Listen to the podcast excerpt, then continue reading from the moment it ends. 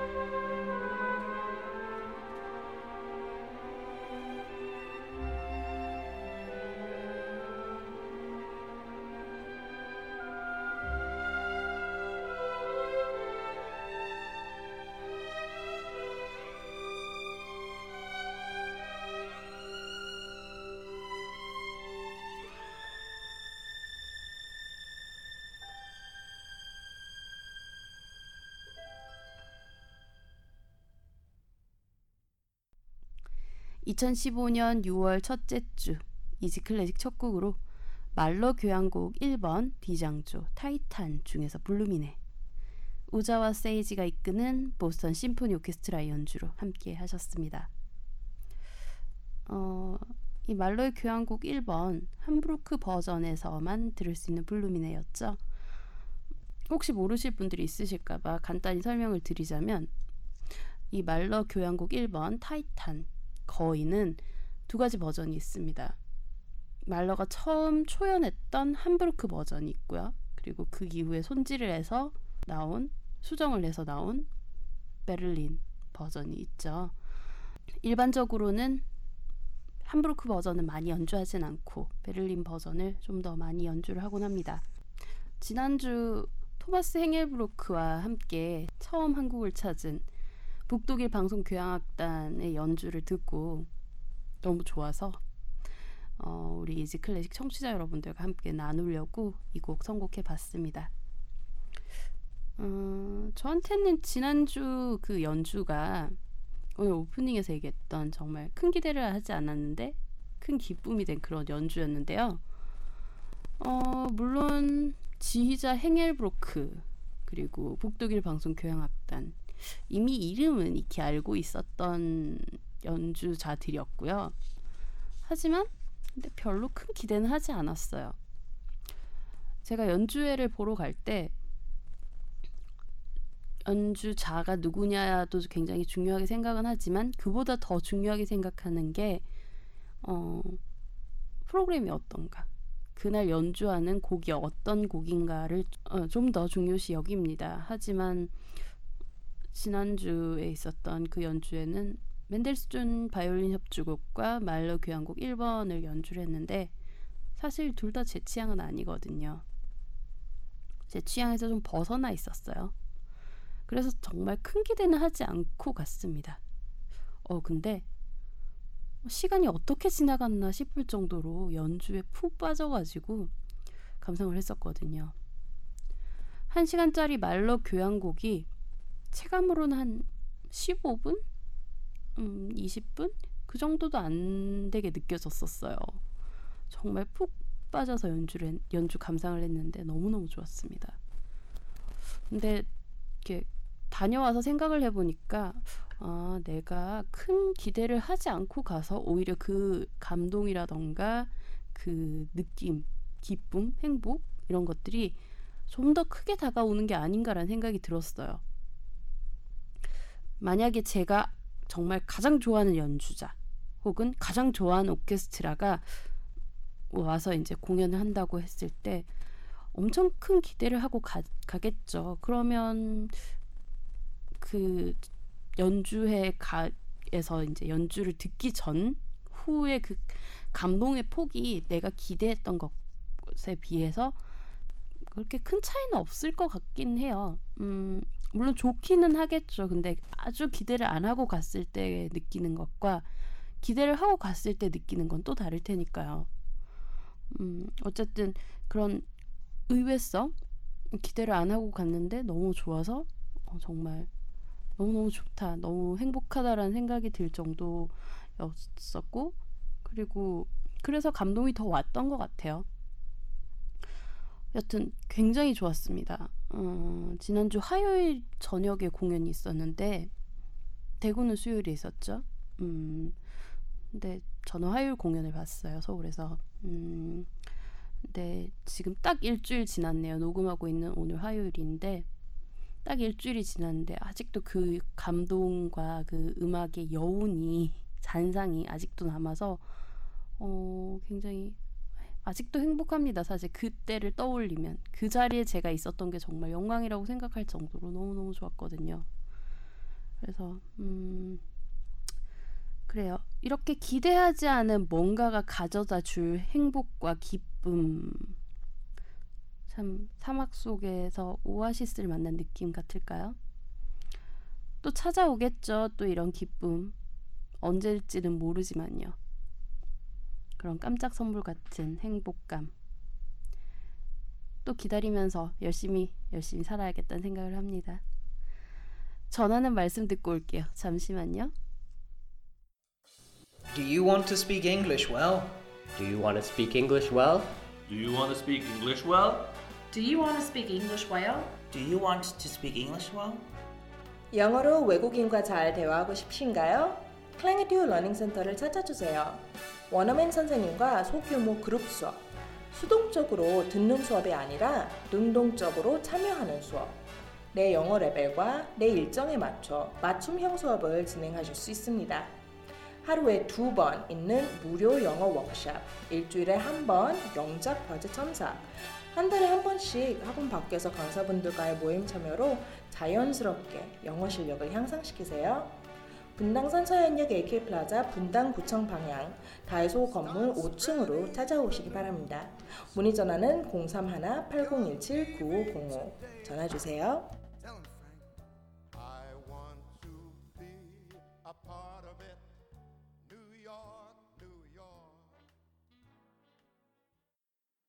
Him,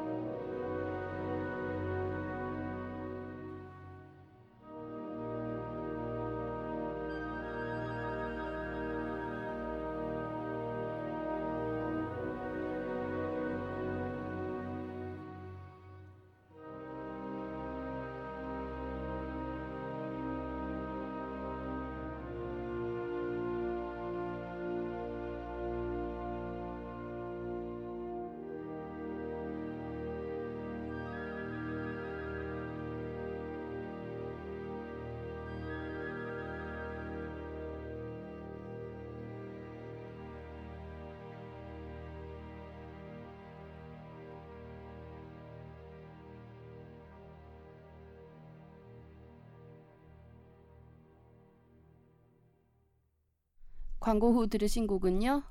리하르트 슈트라우스의 네 개의 마지막 노래 중에서 네 번째 곡인 저녁 노을 속에서 에이지 오우에의 지휘, 소프라노 미카엘라 카우네의 노래, 북독일 방송 교향악단의 연주를 함께 하셨습니다.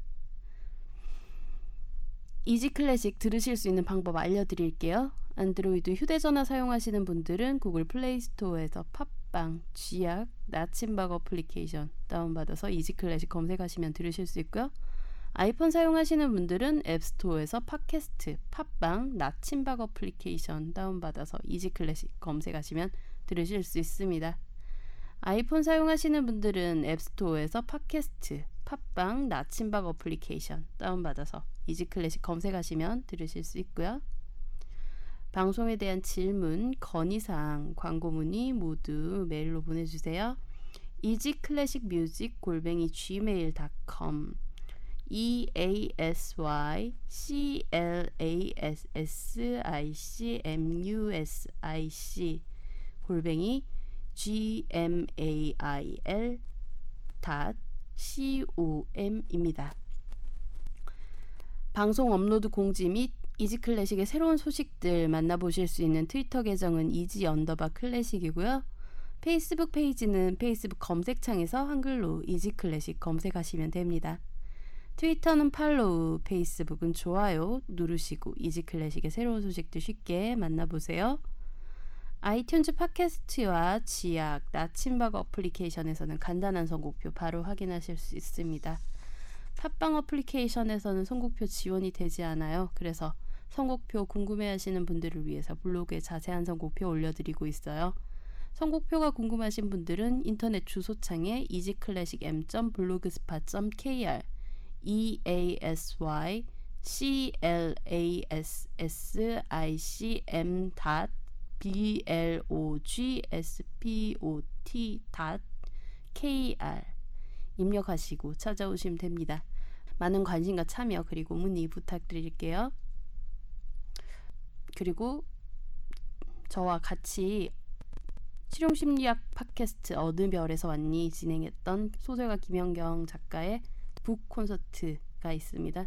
6월 6일 현충일 오후 2시 30분부터 대학로 스페이스 아이에서 함께 하실 수 있어요. 어, 참여 신청은 온오프믹스 사이트에서 가능하고요. 자세한 사항은 김연경 작가의 블로그에서 확인 가능하시니까요. 관심 있으신 분들은 네이버에서 김연경 검색하시고 관련 사항 확인하시면 되겠습니다. 오늘 이지 클래식은 지난주에 이어서 발레 음악들 모아서 소개해드리는 두 번째 시간 가져볼게요.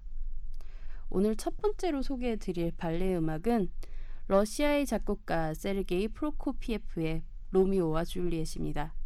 제목에서 많은 분들이 짐작하셨을 듯 영국의 극작가 윌리엄 셰익스피어의 동명의 희곡 로미오와 줄리엣을 원작으로 한 작품입니다. 이미 프로코피에프 이전에 벨리니와 구노가 희곡 로미오와 줄리엣을 원작으로 오페라화했고요. 그리고 차이콥스키와 베를리오즈는 관현악곡으로 또 관현악화했습니다. 어, 정말 여러 음악가들에게 영감을 주는 그런 작품이었고요. 하지만 발레로는 프로코피에프가 최초로 시도를 했죠. 발레 로미오와 줄리엣은 러시아의 키로프 극장에서 프로코피에프에게 의뢰하여서 만들어진 작품인데 작곡 작업 중이던 중간에 키로프 극장에서 공연을 하지 않기로 결정을 하면서 작품 발표에 난항을 겪기 시작합니다. 프로코피에프는 모스크바의 볼쇼이 극장 쪽을 설득을 설득했고 계약을 맺는데 성공을 합니다. 그 때문에 그는 작품의 엔딩을 비극에서 해피엔딩으로 바꾸려고 했습니다. 볼쇼이 극장에서는 해피엔딩 버전의 백주의 호수를 제작한 적이 있었거든요.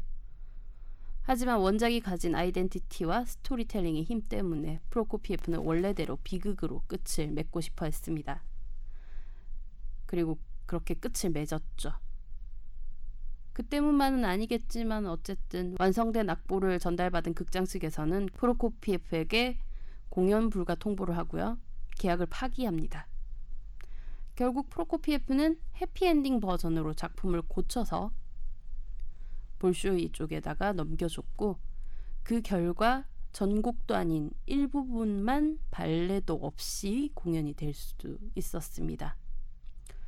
이후 작곡가인 프로코피에프는 작품을 알리기 위해서 발레 작품을 관현악을 위한 모음곡과 피아노곡으로 편곡을 했고 연주회에서 연주하고 호평을 받은 후 발레도 상연될 수 있었습니다.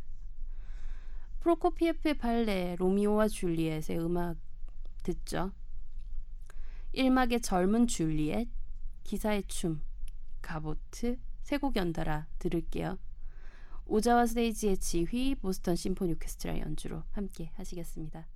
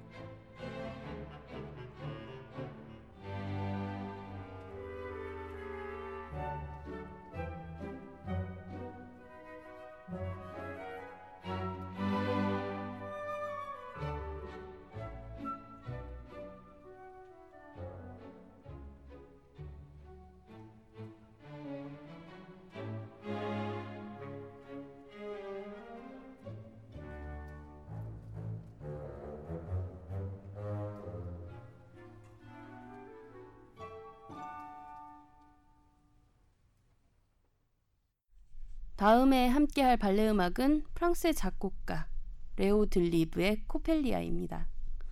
이 작품은 독일의 작곡가이자 작가인 호프만의 작품을 발레로 만든 것으로 오페라 호프만의 이야기 제1막에도 비슷한 내용의 이야기가 들어가 있습니다. 괴짜 과학자 코펠리우스는 인형 코펠리아를 만들고 이 인형 코펠리아를 자신의 집 2층 발코니 앞에 앉혀둡니다. 그러자 마을 사람들이 이 코펠리아를 사람으로 착각해서 벌어지는 해프닝을 그린 이야기인데요. 마을 청년 프란츠는 코펠리아를 보고 첫눈에 반하고 이런 프란츠 때문에 속을 끓이게 된 프란츠 약혼녀 스와닐다는 질투심 때문에 코펠리우스의 집에 몰래 잠입하고 결국 코펠리아가 인형임을 밝혀내고 프란츠와 행복해진다는 내용입니다. 리처드 보닝의 지휘 스위스 로망드 관현악단의 연주로 들리브의 발레 코펠리아 중에서 1막의 왈츠, 테마 슬레이브 베리에 2막의 장면과 인형의 왈츠, 2막 마지막 전경 네곡 연달아 듣고 다음 발레곡 소개해 드릴게요.